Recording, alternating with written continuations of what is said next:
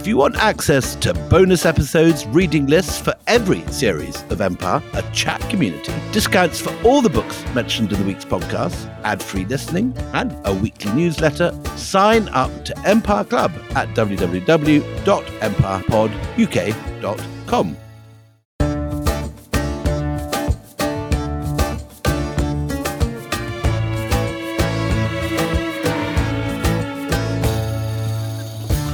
Hello and welcome to Empire with me, Anita Anand. And me, William Dalrymple. And today we're joined by somebody I'm going to fangirl over because it's Kim Ghattas. We're both going to fangirl. I know, I know. But, you know, I, I, know you from your BBC work and also now your wonderful writing, uh, author of Black Wave, Saudi Arabia, Iran, and the rivalry that unraveled the Middle East. I mean, you are exactly our um, ideal guest for, for here and now because we've been talking about the, the history of Iran. And, you know, that question that often you will get at dinner parties, I'm sure, why are the Iranians like this? Why are they doing this? You know, it's sort of bafflement that out of sort of nowhere you could have a country that's described by the United States as, you know, the great Satan and that seems to be right front and center of geopolitics at the moment. We're talking to you, you're in Beirut at the moment. That's home, is it? Yes, it is home. And it's great to speak to you both. Thank you for, for having me.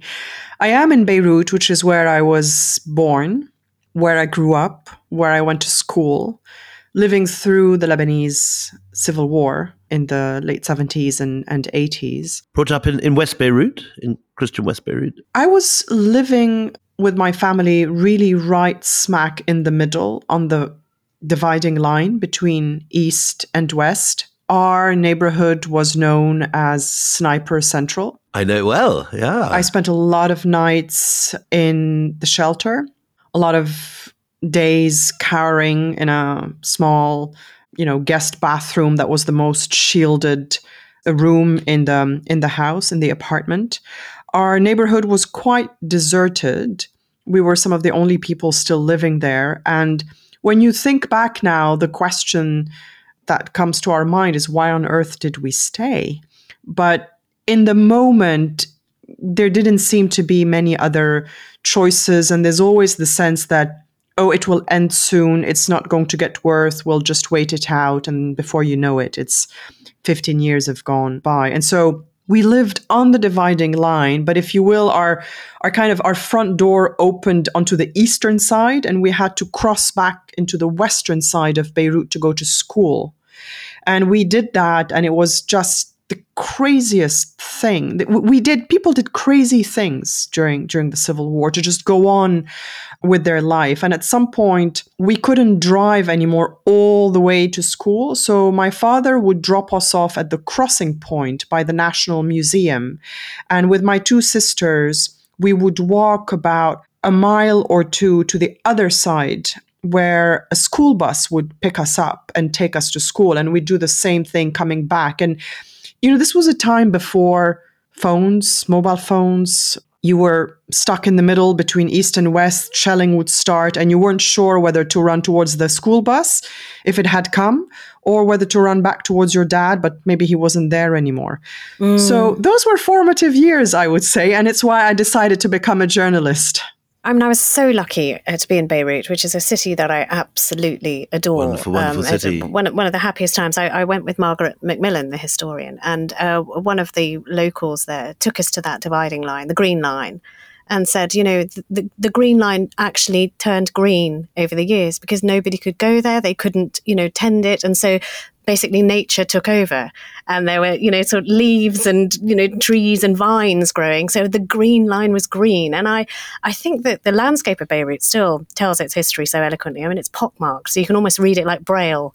What has just been recent history here. It is pockmarked, and there have been obviously more layers of destruction even since the end of the Civil War in, in 1990. Most of the damage from the Civil War has been repaired, but you'll still see some buildings that are you know, abandoned by their owners. Nobody's laid claim to them, so they stand there derelict. And then, of course, you know, we've had wars with, with Israel between Hezbollah and Israel in 96. In 2006, large parts of the southern suburbs were completely flattened and have also been completely rebuilt. So layers of, of trauma and destruction and reconstruction. When I first visited Beirut in 94, I drove in from Damascus, and Damascus at that point was completely intact, and Beirut was a wreck. And coming down that that highway down the hills from Damascus, you passed through this complete wreckage of, of buildings, some of which were pockmarked with shell holes. Whole facades had disappeared, and people were living in apartments where the outer wall had gone. The open fronted apartments. Like an advent calendar or something. Yes, you peer yes. inside their homes. Yeah, our apartment looked like that every now and then as well. But we Yeah. again rebuilt, rebuilt, rebuilt. But eventually we left the neighborhood. About a year before the civil war ended, we we finally thought, okay, this is you know this is taking too long. So my, my parents had moved us to uh, the eastern uh, hills just outside uh, Beirut, and then um, you know as luck had it, or our, our bad luck, the front line moved there. But anyway, you know we we we survived intact, which is more than many people Many can say did, yeah. in in Lebanon. And what's incredible is our neighborhood was so dangerous that war reporters would come there to do TV uh, reports about the snipers, etc. And they'd come across my family, particularly over across two years before I was born. And so we have three uh, reportages in French television and Belgian television about my, you know, sisters uh, playing hopscotch downstairs with bunch of militiamen with guns standing behind them, or visiting my family inside their apartment. My mother was pregnant with me, and and filming all the pock marks on the walls and the chandelier sort of dangling dangerously above our head, and the, the pock marks were covered by my sister's uh, school drawings. I mean, that's that's heartbreaking. It is. I mean, such a, a, a visceral picture you're painting, but your own personal history maps so closely with the history of so many people in the Middle East. You know, this this idea of life goes on despite you know This enormous trauma, destruction. enormous destruction, and being sort of in the crosshairs of two sides that seem to be shooting above you and regardless of you. Um, I'm really interested in because we talked about the Iranian Revolution of '79. You believe that this was seismic for Iran, sure, and we know how it changed the fortunes of Iran, but also the psyche of geopolitics as well. Now, just just tell me, just first of all, we'll get into the nitty gritty of this, but why do you think this is almost year zero for what we have now here all over the Middle East? There are several reasons. And I think 1979 really stands out because there are many sort of watershed years in geopolitics and in history, uh, watershed events, whether it's the 1967 war uh, with Israel, whether it's the fall of the Ottoman Empire, whether it's the creation of Israel. But what I found was particularly striking about 1979 is that it was a an incredible year from this viewpoint of events. You had the Iranian Revolution, you had the siege of the Holy Mosque of Mecca, you had the rise of Zia al-Haq in Pakistan, you had the Soviet invasion of Afghanistan, It's all the same year, yes. all the same year. It took me a while also to realize this had never been put in one book. And I, I, I sort of kept testing my thesis and I kept thinking, surely somebody must have put all of this together.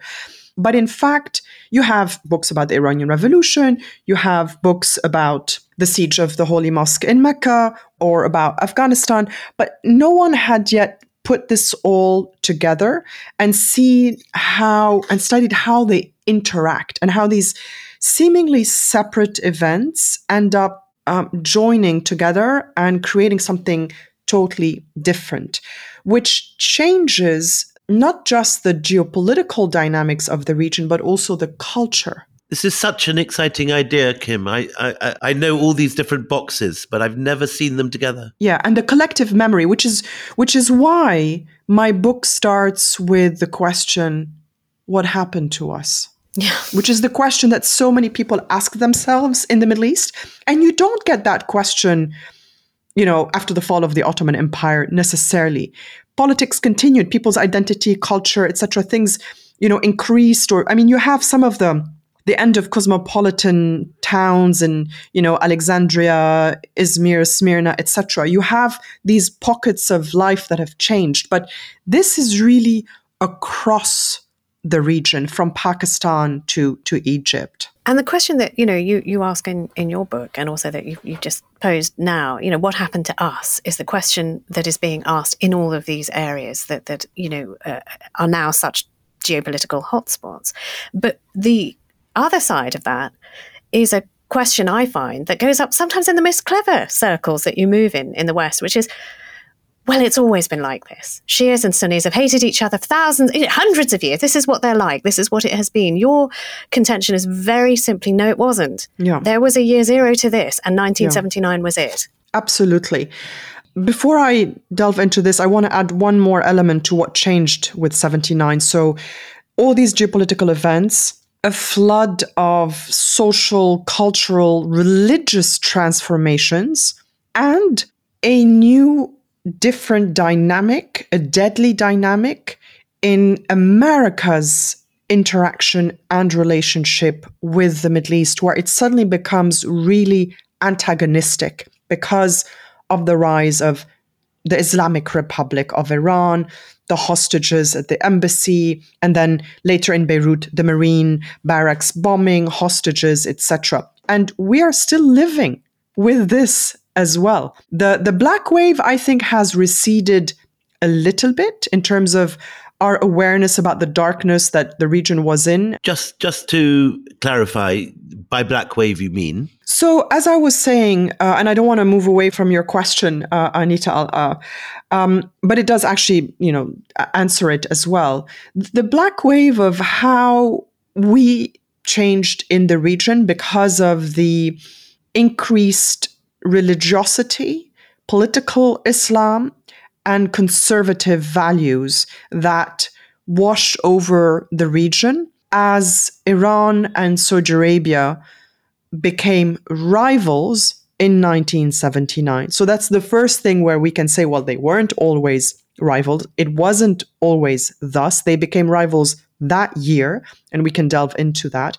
And in their rivalry and in their efforts to try to outdo each other as the more religious, the better leader of the Muslim world, they, you know, fed the masses on both sides, Sunni and Shia, with um, not just religious uh, as, uh, uh, as education and proselytizing, but increasingly with extremism because that's how you whip up sentiments on on both sides and that's how you keep people in line absolutely absolutely mm. and and that black wave changed our movie industry, our literature, our, our how we dress. You know, just le- yesterday, I was having a drink with a friend in, in Beirut. She's from the northern city of Tripoli in Lebanon. She is uh, Sunni. Her mother is veiled. She's Sunni, but a great supporter of Hassan Nasrallah, the Shia leader of Hezbollah. I'm sure we'll talk about him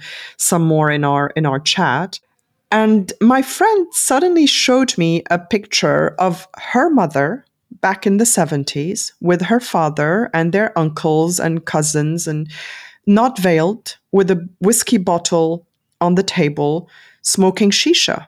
And mm. she said, Kim, this is your book. This mm. is what happened to us. Yeah, I mean the map the map of women's bodies uh, as a as a yes. you know sort of a litmus test of, of politics, austerity, Absolutely. and tyranny. And, but, is, but I want to make also clear that it's not just the women who suffered. The women suffered more, maybe, but the men also uh, suffered. I, I I think it's important to to acknowledge that as well because the suffering of the women also comes from the suffering of of the, of the, men. Completely and, and just going back to your question, um, Anita, it wasn't always thus, which is why it doesn't always need to be thus. I think it is way too facile. And we've heard this from many, you know, um, politicians, the president of the United States, Barack Obama at the time. You know, this has been going on for millennia. You know, I could sit here and say, well, you know, you know, Catholics and Protestants, you know, Northern Ireland. I mean, this has been going on for you know centuries um, as well. But we don't really do that in, in this mm. dismissive way. um, about about Ireland, and I think that we have been so taken in by the darkness of the last four decades, really, that we've forgotten what it was like before 1979. And that's what I try to enlighten people about. And we're we're here for this. We are very much here for this. And any any note of optimism from any quarter at the moment is, you know, my goodness, it's like rain after years of being in the desert. So, Kim, tell us what's happening in Iran. How does the hostage crisis end, and what's the result of it? The hostage crisis at the US Embassy in Tehran is really a seminal event in the unfolding of what becomes a very confrontational relationship between the US and Iran. Throughout 1979, it's not really clear yet that Iran is about to become America's enemy number one. Khomeini's antagonism vis a vis the US is, is there, but is not obvious. What happens in November 1979 is that anti Americanism is starting to appear in the revolutionary fervor of Iran, particularly amongst students and particularly on the left with the communists. And that slogan is gaining traction with people. And Khomeini is not happy about being outdone in his sort of, you know, leadership and his uh, conservative values and his revolutionary fervor by the communists and the left and the unions who can still gather thousands, if not hundreds of thousands, on the streets of, of Tehran for protests of various with various demands. So Khomeini is trying to establish his control. And in November, of 1979, a group of students who follow Khomeini storm the US embassy, uh, take hostages. And at first, it looks like it could be over quickly because this is not something necessarily that Khomeini had planned, planned or that he or, wanted. Yeah. Um, the students aren't necessarily planning for a 400 day long hostage crisis, but Khomeini very quickly, as he often does, sees the opportunity in this to establish himself as the man who not only is leading the revival of Islam in the region, but is now seizing and taking that anti imperial slogan and making it the anti American slogan and taking it as his own and making it his own. And this becomes, in essence, Iran's policy for the next 40 years. And it starts in that moment. But even then, I don't think the Americans quite realize that this is the beginning of a 40 year confrontation. Another thing that happens, Kim, I think at this point is that the constitutionalists who've attached themselves to Khomeini resign from the government, saying they can't be part of a government that's taking hostages of foreign diplomats and so on. And this leaves the field open to Khomeini's most radical followers to seize complete control and make the revolution far more hardline and far more Islamist and specifically uh, uh, Islamic Absolutely. than it had previously the, the, revolution devours its children. You know, what yeah. happened is that, as I was just saying, you know, Khomeini is just very good at seizing moments of chaos or jeopardy and turning them into moments of opportunity. And the Islamic Republic of Iran has managed to turn this into an art in its foreign policy over the course of the last uh, four decades, taking moments of jeopardy and turning them into moments of opportunity as as they're doing now with the, the with the war in, in Gaza and we'll we'll get to that. But the, the various strands of this Iranian revolution which eventually brings Khomeini to power was a revolution that was very diverse. And the secular constitutionalists liberals leftists etc thought they were using Khomeini to push the revolution forward, bring the masses into the street, remove the Shah, and then they would rise to the top. And he, the elderly, ancient, frankly, turbaned leader, would go to Qom and sit under an apple tree, as, as some of them thought at the time. And instead, he eliminated all of them and took over, and it becomes an Islamic revolution and in the Islamic Republic of Iran.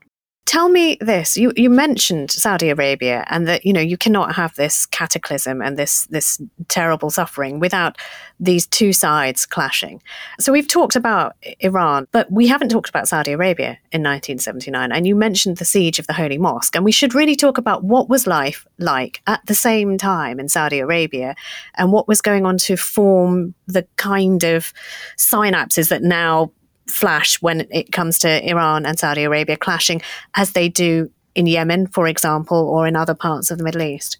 So I do want to make clear that you know Saudi Arabia was not some kind of you know cosmopolitan, enlightened, uh, secular country before 1979 let's you know let's be clear about that. It was deeply conservative particularly in the interior desert area.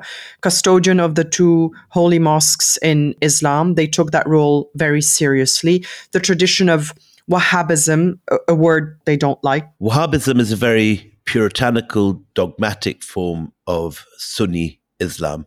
If you want to know more about it, you can go back to our episode on the foundation of Saudi Arabia, Mohammed bin Salman, the crown prince, denies that anything called Wahhabism exists, but it does exist. I'm intrigued by that because we, I thought Ibn Wahhab was the was the model of, of the kingdom. Absolutely, but not anymore. And so they would like to put some space now between themselves and that period.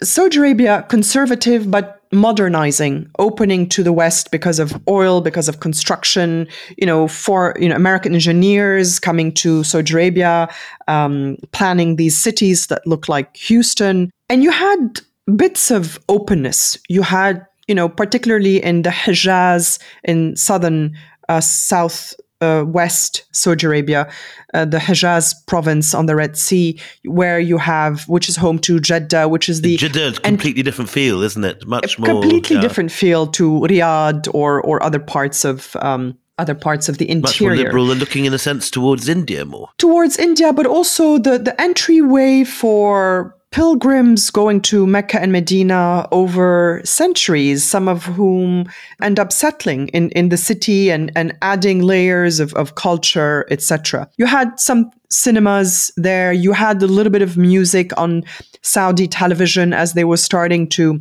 allow television. You had music on the radio. I think you even had a Mecca jazz station, which is quite extraordinary. Really? But it was conservative. These were little exceptions, little pockets of culture that, that were allowed. But in parallel, you had these very conservative clerics and very conservative, um, extreme thinkers and, and young shababs, you know, young men who were incredibly devout and um, wanted to impose religion uh, and wanted to impose their conservative mores. And they would go into shops and break mannequins and break pictures etc so you had these two trends the country modernizing and opening up to the west really very slowly and a more conservative trend. And those two clashed with the siege of the holy mosque in Mecca in November 79. And this siege, I mean, I, I, don't think anyone really does this justice here or knows just, just what it was like. Will you just, I mean, just remind yeah, us? Yeah, absolutely. It's a crucial two week moment when these radicals seize control of the mosque. They barricade themselves inside.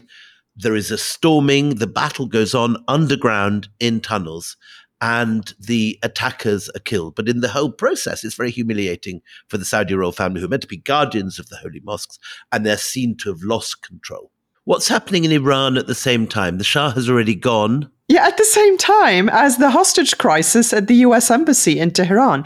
And at first, people thought these two events were, were connected, but they, they were not because the Saudis suddenly realized they had their own um, you know, zealots who Radicals. were unhappy yeah.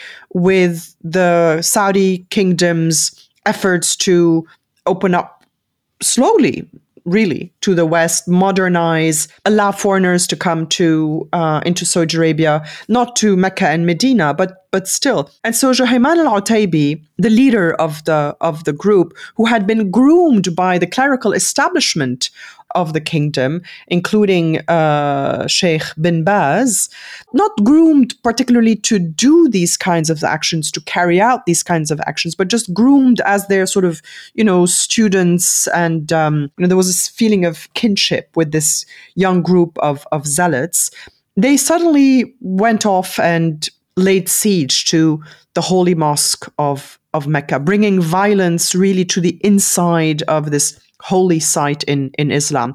And it was an embarrassment to the royals. They, they could they were supposed to be the protectors, the custodians of Mecca, and they And they failed. and they had to call in they lost control of their zealots and they had to call in the infidels, the, the foreigners, the French and others to help them put an end to to that siege. And you would expect them then to go after every single bit of zealotry in the kingdom to make sure this doesn't happen again. But instead, what they did is they made a deal with the clerical establishment. We'll, we'll listen more to you, we'll give you more leeway to um, impose more conservative values, police people, unleash the religious police, women who aren't properly veiled, but you protect our rule and our role as leaders of the country. When I talk to friends in Pakistan, they always say that this is the moment that Saudi begins to export its radicals. Yes. That the deal partly is that we will pay you to take your radical message somewhere else, not in our backyard. And hmm. so you have these people turning up for the first time in Peshawar, in Islamabad, uh, financing the Yes. madrasas at Akhora Khatak. because what else is happening? The Soviet invasion of Afghanistan. Right. Same time, 1979, yeah. Yeah. So the Saudis see this internal threat to them, to their rule. Their role as custodians of the holy sites is being questioned, including by Khomeini, and they don't like that. So is, is Khomeini actually saying directly, actually Iran should be at the gates, or what? What, what is his what is his ask here? Ayatollah Khomeini often said that there should be international uh, cust- uh, custodianship of the two holy sites of, of Islam, meaning it shouldn't be the Saudis. And that really goes to the heart of the um, insecurity that the Saudis have always had about their role as custodians of the two holy sites, because the House of Saud is not actually descendant of the Prophet. They, they expelled and replaced the descendants of the Yes, Prophet. the Sharif Hussein of Hijaz. And so the Saudis feel deeply wounded. They're very worried about their um, legitimacy, and they're very worried about their own zealots that have, you know, proliferated within their own country. So they allow this unfurling of a silent cultural revolution within their own country, shutting down the whatever few cinemas that were around, unleashing the religious police, tightening, you know, restrictions on on everybody. And people in Saudi Arabia will will really talk to you about how it felt like darkness was descending. At the same time, in Iran, there's a much more visible cultural revolution that is smashing liquor bottles that were in hotels and bringing down paintings and shutting down music halls because they were very advanced in their, you know, cultural life. I mean, just I mentioned before that in circles, both in New York, Washington, and London, indeed, I've heard, you know, the, the argument, oh, they've always been like this. This is thousands of years old. Likewise, in other circles, and largely sort of in Pakistan or bits of the Middle East, I've heard people say, you know, the reason that these two sides hate each other is because of America. So just tell me in this jigsaw puzzle, and we're going to take a break shortly and continue this discussion. But just before we get to the break, I mean, I'm imagining that these events are just happening because they're happening. Is the State Department involved or just watching with horror as things are growing at pace or moving at pace? I wanted to write a book about how players in the region have agency as well. And they drive some of the, or many of the events as well. Because it's, it's a favorite, um, you know, fallback explanation for what's going wrong, whether in the Middle East or other parts of the world. Oh, it's all America's fault. And America plays a role, and it is, of course, in the book. And it is also the focus of my first book, The Secretary, which is focused on American foreign policy and how it you know, works or doesn't work very often. America in that year is, you know, watching with some horror what is happening in Iran because of the hostage crisis by then in November it is, of course, deeply concerned about what is happening in, in Saudi Arabia with the siege of, of Mecca, wondering about the stability of the Saudi royals and the House of uh, the House of Saud. But no one in that moment, neither the Saudis nor the Americans, quite understand how the Iranian Revolution is going to change everything for everyone, because the Saudis actually welcome Ayatollah Khomeini at first. You no. have a headline in the no. Kuwaiti newspaper on February 19th, about a week after Khomeini comes back to Iran on the 11th of February, victorious, declaring victory for the revolution, which I, I'm sure you've tackled in your episode, did not start out as an Islamic revolution. It was a revolution with lots of different strands of thinking leftist secular nationalist islamist liberal islamist etc to remove the shah the face of imperialism and oppression it becomes an Islamic revolution later on. But so a week after Khomeini's return to Iran, the Kuwaiti newspaper Al-Ra'i al-Am uh, has a headline, Saudi Arabia praises the Iranian revolution. Because the Saudis are looking at this man who is coming to replace their friend, the Shah, with whom they were very friendly. They were, you know, competitive. They didn't always like his role in the region, you know, pretending to be the policeman of, of the region. They had some difference of opinions around the Shah's support for, for Israel. That had been a sore point between them. But overall, it was very civil. They visited each other. They called each other with honorific titles, etc. So up until early January or mid January, they were still declaring their support for the Shah. And then he was gone and replaced by this man with a beard. And they thought, well, okay, we, you know, I think we can do business with him. And Prince Abdullah, who later becomes um, king, said, you know, he was very relieved that the new Iran uh, was making Islam the organizer of cooperation, and wasn't it a great thing that both countries had the Quran as their as their constitution? what they had missed was Khomeini's hatred of the Saudis and the Wahhabis, which he had written about already in the 50s. Well, look, let's, this is a good point to take a break. So, you know, it's, I mean, it's fascinating. It is also not what you hear very often that you have, you know, sort of the, the, the Saudis who have established themselves as the you know the guardians of these two pillars of Islam, who are saying, okay, you know, a, a man with a beard and, a, and, dark black robes, we can overlook the other thing, but Khomeini saying, not on my watch. Join us after the break when we talk and explore further what this means to the rest of the world.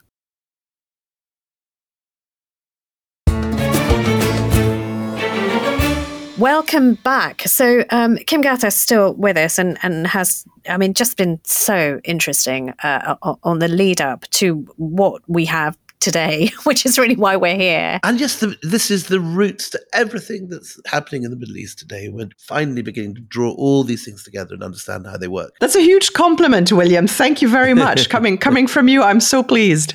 Just before the break, oh, you, you, you were telling us that this was not a, just an inevitable, you know, Iran will hate Saudi, Saudi will hate Iran. It was a, a decisive thought process going on in the head of Ayatollah Khomeini that I am going to be the prime leader when it comes to Islam in the world, and I'm going to use every possible opportunity I can to show the rest of the world um, that you know we can tweak the nose of colonialists whenever we care to.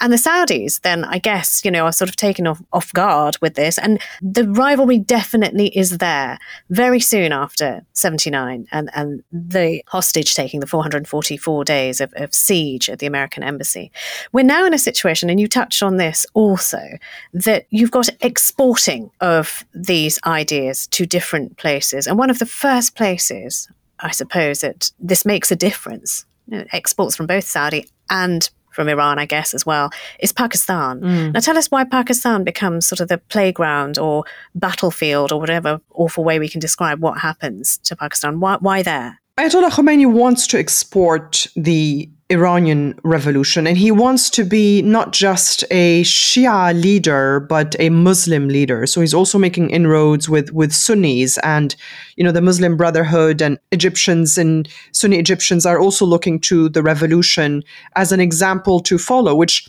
again goes against the whole idea that Sunnis and Shias have always killed each other. They actually are trying to emulate Iran and their they're admirative of what the Iranians have have achieved. But when it comes to Pakistan, you know, Pakistan's Shias are the largest minority in the country, 10 to 15%, but they're also the second largest Shia population outside of Iran. And, and importantly, Jinnah was himself a Khoja, wasn't he? He was a, of Shia origin. Yes, the founder of, of Pakistan uh, was uh, was a Shia, which is something that the Pakistanis try to sort of paper over and don't advertise very much, but he was. And they were different in terms of uh, their status in the country than, for example, Shias in Lebanon, who have always been the more oppressed minority. But in Pakistan, as I was saying, they're a large min- minority. They have reached, you know, the higher echelons of power. They're landlords and landowners.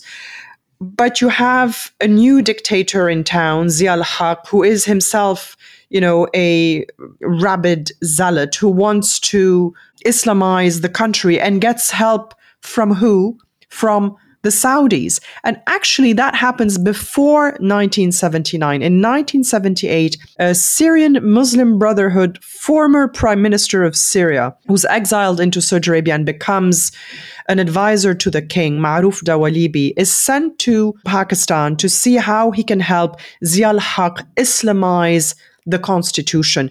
And those efforts pick up pace after the Iranian Revolution. And one of the greatest flashpoints is this idea of zakat that, that Zia brings in. Now, the zakat, for those who don't know, is uh, an Islamic principle of giving away uh, two and a half percent, I think it is, of your your wealth to charity. It's not really practiced very widely. The Saudis do do it. It's kind of you know enshrined in law, and Zia wanted to do just that. He also does other things, doesn't he? He brings in Sharia law. Yeah, adulterers are stoned drinkers are flogged, thieves have their hands cut off. You have those famous videos of the, of, of, people being very brutally whipped. But whipping whipping is common to both sides. I mean, honest to be very frank, whipping is common to both sides of, of, of sort of a brutal implementation of, of, of Islam. It wasn't part of what Pakistan had been about. Not at all. But also zakat, because of the whiffs of Saudi in it. That means that there's a foothold being gained in Pakistan. And, and, is that what provokes Khomeini to say, right, okay, actually not not on my watch as well? Does he stir up the Shia population or what happens? Zia al-Haq is himself antagonizing the Shia population because Sunni and Shia Islamic law differ when it comes to zakat. And for Shias, it's only a voluntary individual act. And now suddenly Zia is making it mandatory. And so the Shias get organized and they take to the streets several hundred thousand. And suddenly Zia al-Haq is faced with Shia power on the street and he actually backs down. What month is this? February 79? Yeah, February, February 1979. And then by June 1980, he has to relent. An extraordinary period. Everything's happening in this one Everything's year. happening at the same time. It's this maelstrom of, of events. And what I find very interesting about Pakistan is that Zia al-Haq gets asked about whether he is emulating Khomeini mm. at some point. And his response is no, because we, we did all of this first. And he actually precedes Khomeini by a few days in declaring, you know, the Islamization of, of the constitution. So there's this competition for religious fervor, for outdoing each other when it comes to um, upholding uh, religious religious values. But at the end of the day, the Iranians don't make huge inroads in in Pakistan. What this episode does do when Zia relents and says, okay, you know, zakat does not have to be mandatory, he creates a fissure in society. You have the Sunnis who pay zakat, and you have the Shias who don't. The Shias, the other, the other yeah. Muslims. And Shias become targets of violence for the decades that follow. Okay. Can I just ask you to look a little bit over the craggy mountains into Afghanistan, because again, 79 is such an important year there too. And just how that also becomes an extension of this flexing between Saudi Arabia and Iran. Well, you know, December 1979, the Soviets invade Afghanistan. And within a few months, the Saudis realize they have an opportunity. They have their zealots that have just threatened the legitimacy of the House of Saud. They need to, on the one hand, co opt the clerical establishment.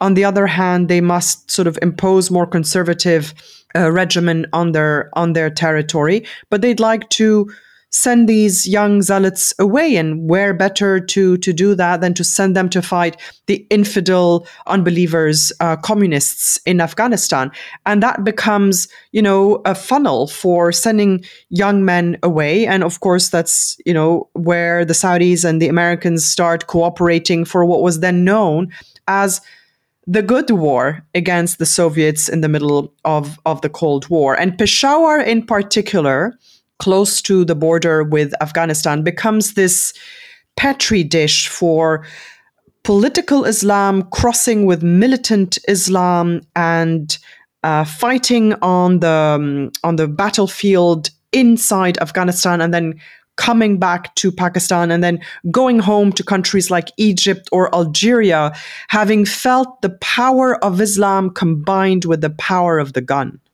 Though what's so extraordinary and bizarre to us looking back at it is that the people who are paying for 50% of this are the American CIA, Absolutely. who are in there straight away with huge bags full of money, people filling bags full of rupees, putting it on donkey backs and, and passing it over to the Mujahideen in Afghanistan. Because the Soviets were, were the bad guys at the time. It was, you know, it was the Cold War. Just as a very quick aside, I'll keep it short. I think that Looking back now, we think, oh, this was a terrible mistake. And we can have an argument about strategy and whether the Soviets were really the bad guys or, or not, and what the Cold War meant and so on. But I think the real mistake was not funding the Mujahideen. The real mistake that America made was walking away from Afghanistan when it was over and not following it up, having a strategy for how you deal with the aftermath. I think that was the real problem. The other thing we should say, very important at this point, is that the Saudis realize that the way that they can influence events and change the nature of Pakistan is by building Wahhabi madrasas. Yes. And I've got the figures here. In 1947, there were only 245 madrasas in Pakistan. By 2001, that had grown to 6,870 and most of them were being financed out of Saudi Arabia. Now, the Saudis had from the very beginning been paying for Islamic things in the 1960s. King Faisal donated $120 million for a national mosque, which is sitting there like a great spider at the center of Islamabad yes. today. But this focus on madrasas is like this sort of factories producing radicals uh, that begin to churn out ever and ever larger numbers, like like forges producing this these whole new armies uh, of Islamists. The, the, the, Saudis were spending money proselytizing softly. They were sort of seen as benign benefactors, building mosques here or there in the 50s and 60s and 70s. After 1979, the spigot opened and it was a much more focused, methodical approach.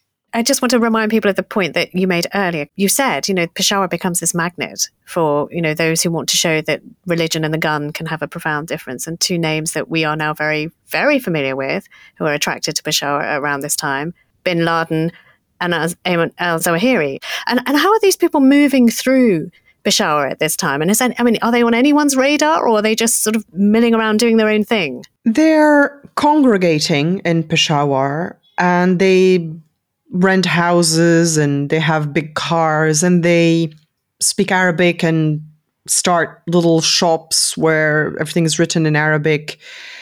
And they start to grate at, uh, you know, the, the local population is a little bit aggravated by these non-Pakistanis who are who are showing up with their big SUVs, um, etc., and they start injecting their worldview into this city that had never been uh, a city where you know hatred was spewed from the mosques in the Friday sermons, and soon you start to hear the call Shia kafir, which means Shias infidels. And that's something that, you know, Peshawaris had never really heard before. And over time, it seeps into their psyche and their collective consciousness and it becomes normal. Other place you see this is just outside Peshawar. There's the main Sufi shrine of uh, of that town, which is the shrine of Rahman Baba. I used to go there a lot on Thursday nights when I was covering stuff around there in the in the eighties, and you used to see confrontations between the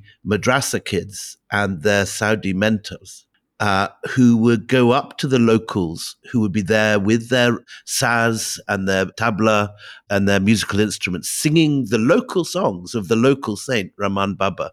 And the Saudis and the Saudi trained madrasa kids would try and break the instruments and smash up. And eventually they put a bomb in the shrine, which was the main Barelvi shrine. And so you see the nature of Islam in Peshawar and, and around Pakistan changing very radically at this time as it moves against the kind of old tomb worship of the Barelvi, Sufi, liberal. Rahman Baba is, is, always speaking about reaching out to Hindus and to Sikhs. Do not uh, spread thorns, he said, spread flowers, because then the aroma will be among you. If you spread thorns, you will prick your feet.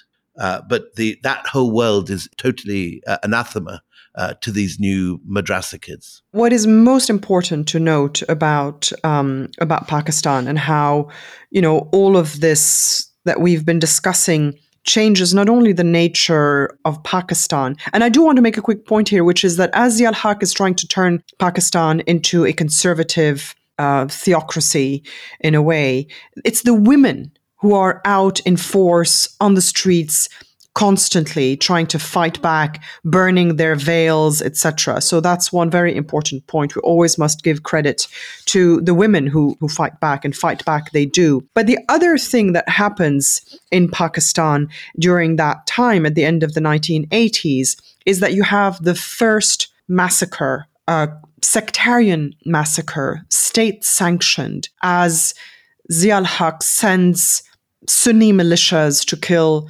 Shias in a town on the border with Afghanistan because the Shias are angry about how their area is being used as a transit point into Afghanistan and they're being shelled by the Soviets in their areas. And so they're trying to interdict the flow of fighters into Afghanistan to protect themselves. And of course, Zia Haq has found himself into this fantastic position where he is key to US policy in the region and he's getting money, etc., etc. He doesn't want this to happen. So he sends these Sunni militias to kill Shia villagers. The Shia villagers arm themselves as well and respond. And this is ground zero for the first sectarian killings not not armies not iran iraq fighting but really local people killing each other and so going back to the point anita that you were making it hasn't always been like this sunnis and shias have not always been at each other's throat but this is where it started. Well, you know what? I'm going to go back to something that you said, which I'm going to cleave to every episode. And do join us again. Kim will be our guest for our next episode of Empire 2. But it hasn't always been like this. It doesn't always have to be like this. Kim, thank you so much. For now, this is goodbye from me, Anita Anand. And goodbye from me, William Dalrymple.